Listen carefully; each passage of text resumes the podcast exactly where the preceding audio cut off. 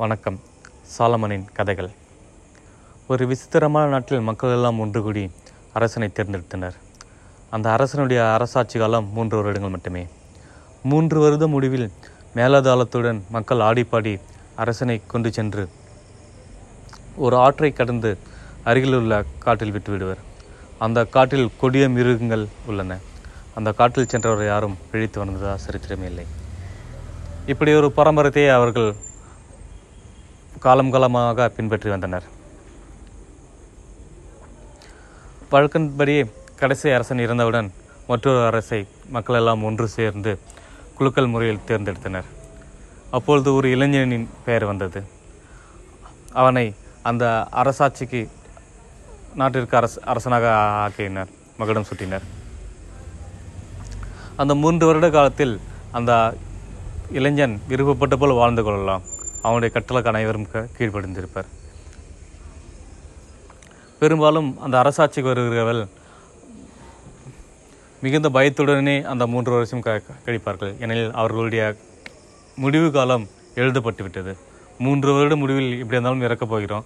இனிமேட்டு நம்ம என்ன இப்போ வாழ்ந்து என்ன பண்ண போகிறோம்னு சொல்லிட்டு ஒரு மாதிரி விரக்தியாகவே ஆட்சி செய்வனர்.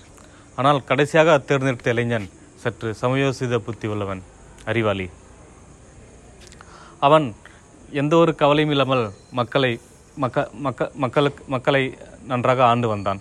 மக்களுக்கு ஒரு ஆச்சரியம். பெரும்பாலும் அரசர்கள் அரசாட்சி அரசாட்சிக்கு வந்தவுடன் கவலையிலே அவர்களுடைய பாதி உயிர் போய்விடும். மீதி பாதி உயிர் அந்த காட்டில் போய் சென்று விட்டோன்னு மீதி உயிரும் போய்விடும். ஆனால் இவன் மட்டும் ரொம்ப துடிப்போடு இருக்கிறான். என்ன காரணம் என்று மக்களுக்கு ஒரு குழப்பம். அதேபோல் அந்த இளைஞனின் மூன்று ஆண்டு காலம் முடிவுற்றது.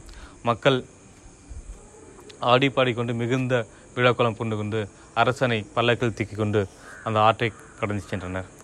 ஆனால் மற்ற அரசனைப் போல் இல்லாமல் இந்த அரசன் மிகவும் மகிழ்ச்சியோடு சென்றான். மக்களுக்கெல்லாம் ஒரே ஆச்சரியம். வழக்கம் போல் அவனை அந்த ஆற்றை கடந்து அந்த காட்டில் விட்டனர். அவனும் மக்களுக்கெல்லாம் நன்றாக கையசைத்து விடைபெற்று கொண்டு காட்டிற்கு சென்றான். அங்கு காட்டை சென்றிருந்தான் அப்பொழுதுதான் சில மக்களுக்கு புரிந்தது. இந்த மூன்று வருட காலத்தில் அவன் படைகளை தயாரித்து அந்த காட்டிற்கு அனுப்பு அங்கே காட்டை திருத்தி ஒரு புது நாடு உரு அந்த காட்டிற்குள் உருவாக்கியிருந்தான்.